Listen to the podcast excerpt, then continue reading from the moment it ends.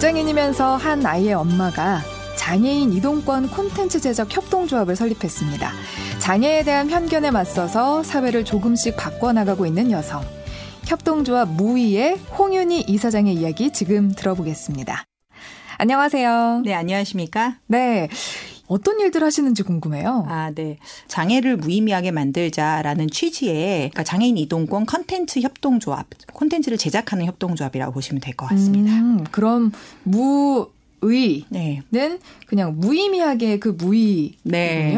meaningless 영어로 이제 meaningless의 의미고요. 네. 이제 이거 처음에 지었던 친구가 이제 저랑 같이 이 협동조합을 설립을 한 하버드대 다니는 친구인데 네. 이 친구가 이제 그 휠체어를 타는 장애인이거든요.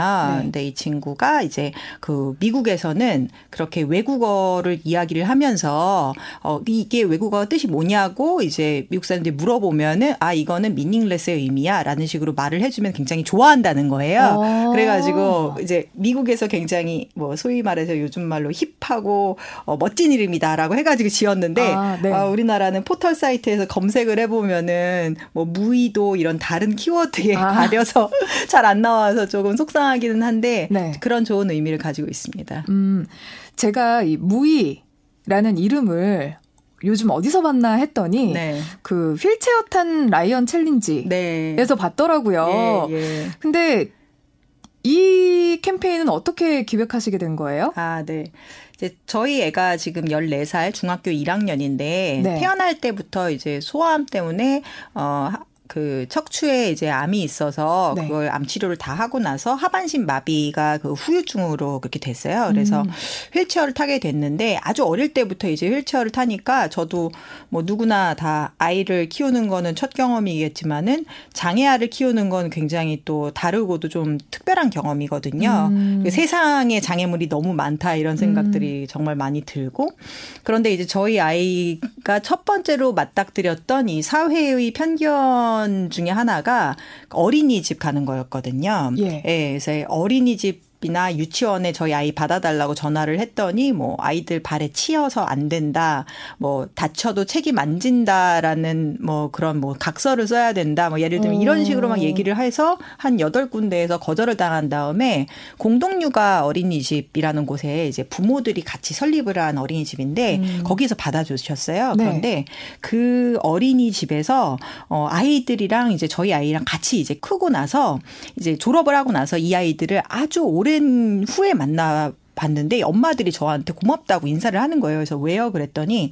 아이들이 저희 아이랑 같이 자라면서 장애에 대한 편견이 없어졌다. 음. 그래서 어 장애에 대한 그 편견이라는 거는 어릴 때부터 옆에서 같이 노는 친구가 있으면은 어 없어질 수 있겠구나 이런 생각을 했어요. 네. 딸의 친구들의 경우에는 다른 장애를 보거나 다른 종류의 다름, 그러니까 예를 들어서 뭐 피부색이 다르다든지 음. 뭐성 정체성이 다르다든지 이런 것들도 훨씬 더 자연스럽게 받아들인다는 거예요. 음. 네. 그래서 아 어릴 때부터 어 장애와 비장애 아동들이 같이 섞여서 놀면 좋은데 장애인들이 어디나 있는 게 아니잖아요. 네. 그러니까 아이들에게 친숙한 캐릭터가 옆에 있으면은 음. 너무 쉽게 이게 휠체어야, 이게 흰 지팡이야, 이게 음. 보청기야 이런 거를 쉽게 알 수 있을 거라고 생각해서 네. 이 휠체어 탄 라이언 챌린지라는 SNS 캠페인을 펼치게 됐습니다. 예. 휠체어 탄 라이언 챌린지 이 캠페인 자체가 그 이제 휠체어를 타고 그 인형을 가지고 같이 사진을 찍거나 아니면 그러한 캐릭터를 만들어서 그려주시거나 네. 뭐 이렇게 해서 이 해시태그를 달고 올려주시면 되는 거였는데 네. 그럼 이렇게 해서 앞으로 캐릭터를 더 많이 볼 수 있는 건가요? 그게 되든 안 되든 저는 이번 캠페인이 굉장히 의미 있다고 생각을 했는데 어 아까도 이제 진행자님께서 말씀을 주셨지만은 처음에는 사실은 저는 손그림 같은 거는 올라올 거라고 생각을 못 했어요. 음. 처음에는 주로 어 그냥 라이언 인형을 껴안고서 뭐 찍거나 아니면은 뭐 집에 라이언 휴지나 아니면 물티슈 있으면 찍어서 올려주시는 분들이 그렇게 좀 쉽게 참여를 하게 음. 하는 것이 이제 저의 그 목표였는데 이 챌린지 중간쯤 가니까 아이들이 직접 손으로 그린다든지 어. 어, 어떤 분은 클레이로 이렇게 라이언을 휠체어와 같이 만들어서 올려주신다든지 나중에는 아마추어 뭐 만화가 이런 분들도 일러스트레이터 이런 분들도 그려서 올려주시고 해서 굉장히 음. 어, 좀 감동을 받았고요. 또 네. 유명한 분들도 많이 참여를 해주셨고요. 어. 좀 인상적인 것들이 많이 있었어요. 예를 들면은 이제 어, 휠체어를 타더라도 이제 뭔가 불쌍하거나 도움을 받아야 되는 것처럼 보이게 하지 않기 위해서 음. 뭐 이제 상체를 굉장히 이렇게 튼튼하게 네. 어 이렇게 근육이 울퉁불퉁한 그런 라이언이나 브라운을 이제 휠체어에 태워 가지고 뭐그 휠체어에 탄 라이언이 이제 팔에다가 아이를 막 걸고 있다든지 예를 들면 이런 음. 식으로 어 굉장히 튼튼한 그런 휠체어 탄 캐릭터를 만든다든지 해서 자기 나름대로의 그 해석을 네티즌들이 많이 하셔서 그 네. 라이언을 네. 그려서 올려주셨습니다. 네. 그 캠페인을 보면서 저도 좀 새롭게 알게 됐어요. 네. 그 평소에 이모티콘이나 캐릭터들을 봤지만 장애가 있는 캐릭터 가 없다는 것 자체를 못 느끼고 있었었거든요. 네, 그러다가 네. 아 그렇지 네. 이렇게 깨닫게 되는 계기가 되기도 했었어요. 네, 네. 근데 또 이렇게 저희가 항상 생활을 하면서 놓치고 있는 부분들이 있을 것 같아요. 네. 저희가 지금까지 제일 많이 알려진 거는 어 서울시 그 지하철 교통약자 환승 지도를 저희가 이제 온라인으로 이제 만들었어요. 네. 어 근데 환승 지도를 만들게 된 계기가 음 이제 서울 지하철이 굉장히 복잡하잖아요. 음, 이제 네. 관리하는 회사들도 굉장히 많고 그러다 보니까 그냥 걸어 다녀도 환승하기가 복잡한데 휠체어로 환승하면 훨씬 더 복잡하거든요. 음. 유모차로 환승해도 복 복잡하고 저희 아이가 이제 지하철을 좋아하는데 네. 어, 혼자서 만약에 지하철을 타고 다닌다면 어떨까라고 해가지고 이제 아이의 입장에서 지도를 이제 만들게 됐고요. 음. 네, 그래서 근데 이제 지도를 만드는 것도 목표지만은 저는 그 지도를 만들면서 이 휠체어 탄 라이언 어, 챌린지와 마찬가지로 캠페인의 효과를 훨씬 더 많이 생각을 했어요. 음. 어, 그 지도를 만드시는 그 리서치 하시는 분들을 비장애인 분들 이제 그 자원봉사자 분들로 채워서 어. 이분들이 직접 휠체어를 타고 다니면서 네. 어, 직접 그 환승 통로를 가보는 거예요. 그래서 그냥 걸어가면 3분이지만 휠체어로 가면 10분 정도 걸리고 음. 시간. 그 다음에 여기는 어 엘리베이터를 두 번 타고 층을 몇 개를 거쳐서 뭐 리프트를 한 번 더 타고 가야 된다. 음. 이런 식으로 네. 이제 그 경로를 알려주는 것. 그 다음에 제일 중요한 거는 이 휠체어 눈높이에서 보다 보면은 어 이제 뭐 안내문이나 이런 것들이 눈높이 안 붙어 있는 것들이 있어요. 음. 어, 그러니까 그냥 걸어 다니는 사람들 입장에서 붙어 있거나 네. 어, 안내가 되어 있는 경우들이 많아요. 그래서 어, 그런 거를 이제 이분들이 직접 느끼고서 적어서 그걸 모아서 이제 교통공사에 전한다든지 음. 이런 활동도 했고요.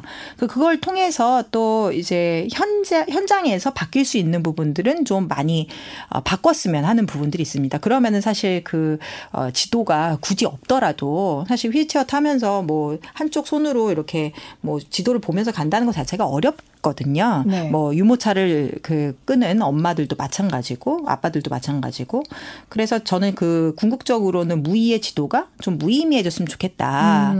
그러니까 그런 활동들을 통해서 비장애인들이 그 장애인의 눈높이에서 세상을 좀 볼 수 있게 되고 그 중에서 예를 들어 뭐 건축이라든지 뭐 설계라든지 이런 쪽에 동사하시는 분들이라면은 아 내가 지난번에 휠체어를 타봤더니 이건 이렇게 설계를 해야 돼 경사로는 이렇게 낮고 그리고 이제 완만하게 설계를 해야 휠체어가 뒤집어지지 않아. 이런 부분들을 한 명이라도 알게 되면은 어 저희 아이가 훨씬 더어좀 편하게 세상을 음. 다닐 수가 있겠죠. 저희 아이뿐만이 아니라 유아차나 뭐 휠체어를 끌고 다니시는 모든 분들, 뭐 노인분들도 마찬가지고요. 음. 그걸 진행을 하면서 요즘은 대통령보다 장애인이 더 대접받아 이렇게 외친 분들도 계셨다면서요. 아, 예, 좀 저도 이제 생각할 때마다 참 재미있는 재미있고 그때 당시에는 화가 났는데 그 뒤에 네. 약간 전화위복이 되는 그 에피소드인데요. 어 노원역에서 이제 어 그 실제 휠체어를 타시는 분이 이제 자원봉사자가 되셔서 오셔서 그 환승 경로를 리서치를 하고 있었어요. 그런데 네. 엘리베이터를 딱 타니까 거기 어, 여자 어르신 분께서 장애인이 대통령보다 더 대접받는다며 갑자기 저희가 아무 짓도 안 했는데도 네. 얘기를 하셔서 어르신 왜 그러세요? 그랬더니 아 내가 백화점에다가 차를 내려고 하는데 장애인 구역에다 못 대게 한다. 텅텅 비어 있는데. 어. 근데 잘 아시지만은 장애인들이 이제 휠체어를 타고 타고 내리려면은 굉장히 넓은 그 구역이 확보가 돼야 되기 때문에 장애인 구역은 비워놔야 되거든요. 예. 소방차 그 지나가는 그 저 어, 구역을 비워놔야 되는 것과 마찬가지의 음. 어, 원리예요. 그런데 그 부분을 모르고 그렇게 말씀을 하셔서 제가 그분이랑 막 싸우고 그랬는데 나중에 이제 저희 이제 무이 페이스북에 어, 팬들 분께 이거 어떻게 하면 좋겠습니까? 이 어르신들이랑 왜냐하면은 어르신들과 결국은 휠체어 타시는 분들 그 다음에 유아차 끄시는 분들이 다 같이 엘리베이터를 쓰게 되는 거잖아요. 음, 네. 그런데 그 와중에서 이렇게 세대 간 갈등이라든지 이게 있으면은 우리 아이가 어떻게 다닐 수 있을까 이게 굉장히 궁금하더라고요. 어. 그래서 음, 그 팬들한테 여쭤봤더니 그러면은 어르신들을 직접 모셔서 이 활동에 참여를 시켜보세요 이렇게 얘기를 하는 거예요. 어. 그래서 어, 그런 방법이 있을까 했는데 정말 마침 그해 말에 어, 서울시 도심권 50 플러스 센터라는 데서 연락이 왔어요. 이게 어, 떤 곳이에요? 네, 50세 이상의 은퇴 어르신들이 이제 의미 있는 일을 할 수 있도록 일거리를 찾아주는 곳이거든요. 음. 그래서 그쪽에서 이제 사회공원내 사회공원 사업에 참여할 수 있는 그런 어, 어르신들, 그 은퇴하신 시니어 분들 이분들을 이제 몇 분을 이제 모집을 한 거예요. 그래서 네. 그분들 여섯 분을 모시고 저희가 이제 작년 같은 경우는 지하 어, 지하철 그 환승 지도를 추가로 더 만들었습니다. 어. 네. 지금은 그래서 조금이나마 더 나아졌나요? 사정이 지하철 타기가? 어, 1, 2, 3, 4호선 그를 관리하는 메트로와 5, 6, 7, 8호선을 관리하는 도시철도공사가 합쳤어요. 네. 그래서 서울교통공사가 되면서 한번 이 저 표지판들을 싹 다 갈아엎었거든요. 음. 아마 보셨을 수도 있는데 그때 휠체어 눈높이에 이 그 표지판들이 굉장히 많이 생겼어요. 어. 네, 뭐 저희가 뭐 예를 들면은 뭐 이렇게 제안을 드려서 그런 거는 아닐 수도 있겠지만은 그거 어, 실제로 그 공사가 출범하기 한 6개월 전에 제가 어느 자리에서 공사분들을 그 회의 자리에서 만날 일이 있었어요. 그래서 네. 그때 제가 5호선 동대문 역사 문화공원역 그의 엘리베이터의 그, 어, 그 안내판의 문제점을 좀 지적을 드렸었었거든요. 어. 왜냐하면 그때 당시에는 야 두 공사가 서로 나눠 가지고 안내를 하고 있어 가지고 거기가 2호선, 4호선, 5호선 세 개의 노선이 있는데 5호선에서 이제 4호선까지만 딱 연결을 하고 그러니까 거기까지만 안내를 하고 2호선까지의 길은 안내가 안 되어 있는 거예요. 왜냐하면은 음. 관리하는 회사가 다르니까 아. 아, 남의 구역까지 안내하지는 않는다 해서 제가 그 부분들을 아 이거 엘리베이터 타고 굉장히 좋아졌는데 엘리베이터 만드시고 굉장히 좋아졌는데 이런 부분은 좀 고쳐달라라고 말씀을 드렸는데 어, 저 받아 적으시더니만 4개월 후에 조용히 바뀌었는데 음. 예, 그 안내판에 보면은 이제 5호선 엘리베이터를 타고 4호선 까지밖에 없었던 게 2호선 요렇게 가면 된다 까지도 안내가 되어 있는 거예요. 아, 네. 그것만 되더라도 사실은 그, 그 자리에서 보고 있는 사람이 마음의 안정이 굉장히 많이 되거든요. 네. 그런 식으로 전체적으로 많이 바뀌어가지고, 어, 지금은 그 진짜 휠체어 눈높이에 그 게시판이 많이 생겼고요. 이런 부분들은 이제 저희가 애써서 말하지는 않더라도 저희의 캠페인이 직간접적으로 영향을 주지 않았을까 이렇게 생각을 해봅니다. 네. 그 교육 문제도 좀 궁금해요. 네. 얼마 전에 서울 같은 경우는 나래학교 네. 그 특수학교가 새로 생겼는데 네. 또 등교도 했다고 하더라고요. 음. 교육받기엔 어떤가요? 음, 뭐 예를 들어서 저희 아이 같은 경우는 음, 이뭐 전반적으로 저희 아이 초등학교 시절은 다 좋았는데 한 가지 정말 너무 이제 가슴 아팠던 사건이 하나가 있다면은 네. 어, 초등학교 4학년 때인가 저희 아이가 이제 그 계주를 그 체육대회 때 나갔어요. 예. 다른 반 아이들이랑 짝을 지어가지고 나갔는데 다른 반 아이들 예를 들면 한 뭐 열댓 명 정도 이렇게 해서 계주인데 저희 아이가 들어가 있었었죠. 그런데 이제 어 저희 아이가 속해 있는 팀이 진 거예요. 음. 그랬더니 이 휠체어 탄 아이 때문에 졌다고 하면서 아이고. 저희 딸을 어 그 이제 딱 집어서 얘기하면서 저희 아이 얼굴을 갖다가 그 종이에 그려서 찢었다 그러더라고요. 거의 학교 학교 폭력 수준인데 어 아이가 너무 시무룩해서 물어봤더니 음. 그렇게 얘기를 해서 제가 이제 선생님께 가서 말씀을 드리고 유감스럽다라고 얘기를 했는데 음. 그거는 뭐냐면은 학교 자체가 너무 이 경쟁에 그 메모리 되어 있다 보니까 음. 그런 그 체육대회 같은 데에서도 자 1등 하면 치킨 사줄게 뭐 예를 들면 아. 이런 식의 공약 같은 것들을 네. 하니까 아이들이 막 이기는 거에 집착을 하게 되잖아요. 그리고 엄밀히 말하면 그 어, 휠체어 탄 아이라든지 이렇게 걸음이 느린 아이를 같이 이제 참여시키는 건 좋은데 참여시키면은 예를 들면 뭐 그 출발선을 조금 앞 앞으로 한다든지 그게 네. 사실은 더 공정한 거거든요. 그렇죠. 예, 그렇게 하는 게 맞는 거거든요. 그러니까 그런 종류의 이제 세심한 배려가 좀 어렵 없다는 거, 음. 예, 좀, 좀 부족했다는 것들 음. 그런 것들이 좀 아쉬웠고요. 전반적으로는 저희 아이는 이제 혁신학교에서 정말 어, 즐겁게 재미있게 보내고 있기는 한데 보면서도 여전히 어, 이제 예산의 한계 때문에 사람이 부족하고 교육이 부족하고 그리고 특히 이제 꼭 특수 교육뿐만이 아니라 어, 다른 그 일반 선생님들의 교육 같은 것들도 좀 많이 부족한 것 같아서 음. 가끔 속상할 때도 있습니다. 네. 점차 나아지겠죠. 네, 그러면요. 그 가족 중에 또 장애인이 있으면 왠지 도와줄 사람이 있어야 될 것 같아서 그 뭐 만약에 자식이 그렇다면 부부 중에 한 사람은 온전히 붙어서 케어를 해줘야 된다 이런 또 선입견들이 굉장히 많거든요. 네. 근데 우리 이사님은 되게 조화롭게 잘 생활을 하시는 것 같아요. 네.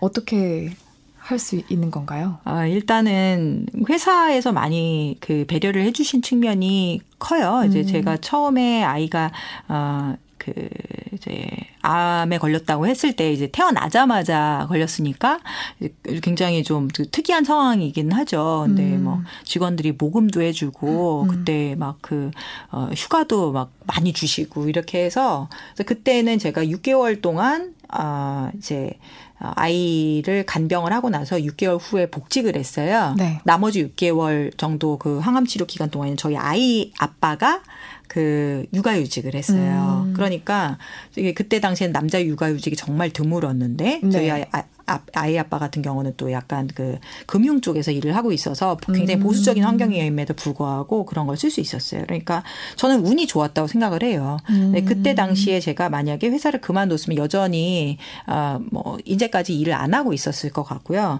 근데 이제 그 당시에 아이랑 같이 그렇게 6개월 동안 너무 이렇게 낮에는 회사에 나갔다가 이제 밤에는 아이랑 있고 하는 그 과정들을 겪으면서 아, 이 힘든 과정도 겪었는데 이제 웬만한 거는 견딜 수 있겠다라고 하면서 음. 이제 어, 아이를 계속 키웠고요. 뭐 친정 부모님도 많이 도와주셨고 뭐 도와주시는 분들이 있었고. 그러니까 저는 제 운이 그 정말 정말 정말 운이 좋은 거라고 생각을 하고 그 운을 정말 음. 그 사회에 돌려주고 싶다라는 생각을 정말 많이 했어요. 회사에서 어 사실은 그 장애 용품 코너라는 걸 처음 제안해 가지고 운영을 어 지금 제가 하고 있는데 음, 지금 회사에서요. 네, 네, 그러니까 화장실 같은 데에 이제 그 우리나라 화장실들이 어 약간 턱이 있잖아요. 음, 그 네. 턱에다가 놓는 실내 경사로가 있어요. 아, 휠체어 타고도 이용할 수 있겠군요. 네, 네. 네. 근데 우리나라 집들이 다 뭐 그거 개조해서 쓸 수 없잖아요. 다 전세니까. 음, 네. 그래서 막 찾다가 보니까 옥션에 뭘로 찾지 해서 그 검색어도 뭔지 모르겠는데 막 찾다 보니까 실내 경사로라는 것들이 그 있었는데 그게 얼마 정도 될 것 같으세요? 실내 경사로. 실내 경사로. 네, 네. 뭘로 만들었는지 플라스틱, 플라스틱. 네. 따라서 어 그러면은 플라스틱이면 그렇게 비싸지 않을 것 같은데요? 네, 네 맞습니다. 네. 네. 그래서 3만 원짜리예요. 3, 4만 어. 원짜리인데 저는 3만 원짜리, 4만 원짜리 경사로로 3천만 원어치의 자유를 얻었다라고 얘기를 하거든요. 음. 아이가 혼자 들어가서 세수를 할 수 있으니까 네. 사람이 도와줄 필요가 없잖아요. 그럼 그 사람을 쓰는 비용이 줄어드는 거고 음. 그렇기 때문에 어떤 경우에는 이런 가치 있는 물건들이 장애인의 삶들을 정말 많이 도와주는데 그게 꼭 뭐 그 국가에서 대주는 무지무지하게 비싼 종류의 뭐 예를 들면 계단을 올라가는 휠체어 이런 거 음. 아니고 정말 그 어, 일상생활에서 작은 아이디어 상품들 같은 것들이 삶을 크게 삶의 질을 많이 높여주는 경우들이 있어요. 음. 그런 활동들 하고 계신데 하시면서 언제 가장 보람을 느끼세요? 저희 아이가 이제 무슨 어뭐 케이팝 그룹 중에 뭐 뭐더라 뉴이스트라는 애들을 좋아해요. 그래서 음. 요새는 어 그런 저그 아이돌 스타들을 좋아하면은 그 아이돌 스타들 이제 에, 생일 때 네. 아 이제 뭐 카페 같은 데에다가 막 그 저 사진들 전시하고 이러더라고요. 네. 그런데 이게 전 그 서울에 다 흩어져 있는 거예요. 그래서 이 지하철역도 가고 저 지하철역도 가고 그래야 된다고 하면서 저한테 이제 방학에 나 여기 삼성역도 가고 뭐 홍대역도 가고 가겠다고 얘기를 하는 거예요. 그래서 저는 너무 걱정이 되니까 음. 이거 어떻게 가냐 너가 혼자서 그랬더니 막 엄마 무의 지도가 있잖아 이렇게 얘기를 아. 하는 거예요. 그래서 와 말만이라도 너무 고맙다. 정말 보람이 있다 이렇게 이야기를 했죠. 그래서 어, 딸이 저희 아이가 굉장히 이제 좀 쿨한 편이어가지고 네. 뭐 엄마 인생은 엄마 인생이고 내 인생은 내 인생이지 나 때문에 엄마가 이런 일 한다라고 굳이 말하지 마라는 식으로 굉장히 쿨하게 말을 하거든요. 음. 그래서 저도 그 되도록이면은 그 분리를 하려고 그러는데 그때 그 얘기 딱 듣고 굉장히 뭉클했죠. 아 뿌듯하면서도 음. 뭉클하면서도. 네. 네. 그 장애인들은 사고가 나거나 재난을 당했다는 소식조차 조금 늦게 알게 되거나 네. 잘 알지 못하는 경우도 있잖아요. 네, 그렇죠. 저 예를 들어서 이번에 어 강원도 같은 경우도 이제 청각 장애인 분들 예. 이런 분들의 경우에는 이제 바깥에서 막 뭐 웅성웅성 하더라도 이게 뭔지도 알 수가 없고 예. 뭐 수어 통역 같은 것들이 수시로 뭐 TV에 나오는 것들이 아니니까 음. 뭐 그런 것들도 잘 알기가 좀 어려웠고 그다음에 뭐 시각 장애인들의 경우에도 마찬가지고 그래서 사실은 그런 정 정보에 있어서도 소외되는 경우들이 굉장히 많아요. 그래서 네. 어 그런 그 큰 사건이 있을 때마다 아 우리나라의 인프라가 이게 그 소위 말해서 비장애인들만을 위한 인프라인가 음. 아니면은 그 사회 곳곳에 정말 약간 소외되어 있고 그리고 약간 뭐 신체적인 능력이 떨어지는 사람들까지 다 포용할 수 있는 인프라인가 이런 거를 좀 생각해 볼 수 있게 하는 네. 그런 좋은 계기였던 것 같고 앞으로 그런 그 인프라들이 마련이 될 수 있도록 뭐 정부한테만 얘기를 하는 것들이 아니라 민간에서도 조금씩 조금씩 캠페인을 통해서 예. 알려주고 장애인들 여기 있다 이 사람들도 이런 니즈가 있다 이런 종류의 그 이제 필요 같은 것들과 그리고 욕구들이 있다라는 것들을 알려주는 활동을 계속하는 것들이 네. 의미가 네. 있을 것 같다고 생각합니다. 네. 그렇게 시간이 지나면 10년 후에 우리나라는 어떻게 변해 있을까요? 사실 30년 후에 장애인에게 편한 세상은 거저오는 건 아닌 것 같아요. 음. 지금 지하철에 이제 엘리베이터가 굉장히 많은데 그 엘리베이터들 사실 장애인 분들이 다 그 쇠사슬을 묶고 국회의사당 앞에 가서 시위해서 얻어낸 거거든요. 예. 뭐 지금은 이제 그 장애인 분들이 이동권 그 투쟁을 한다고 이제 지하철 뭐 이제 어좀 천천히 가게끔 하는 그런 종류의 시위 같은 거를 하면은 막 욕하시는 분들이 있는데 사실 그분들이 타고 다니는 엘리베이터가 다 이분들이 시위해가지고 음. 어, 얻어낸 겁니다. 그래서 거저오는 거는 없고요. 네. 계속해서 그 인식을 전환할 수 있도록 환기를 시키는 게 너무 중요하고요. 그런 걸 할 수 있도록 사실 자기가 몸이 아프지 않으면은 그냥 뉴스에서 한번 보고 나가지고 잊어버려요. 음. 그래서 계속해가지고 이거를 환기시켜줄 필요가 있다고 생각을 하고요. 네. 어, 그게 이제 사람들이 보기에 좀 더 공감이 갈 수 있도록 또 캠페인을 하는 거는 저희 무이 같은 이렇게 뭐 장애인 이동권에 대한 그 촉구를 하는 단체가 해야 될 그런 의무가 아닌가 생각합니다. 네. 관심 가져야겠습니다. 네. 고맙습니다. 네. 네 말씀 여기까지 듣겠습니다. 지금까지 협동조합 무이의 홍윤희 이사장과 함께 했습니다. 고맙습니다. 감사합니다. 엘버트 해먼드의 For the Peace of All Mankind 들으시면서 3부에서 뵙겠습니다.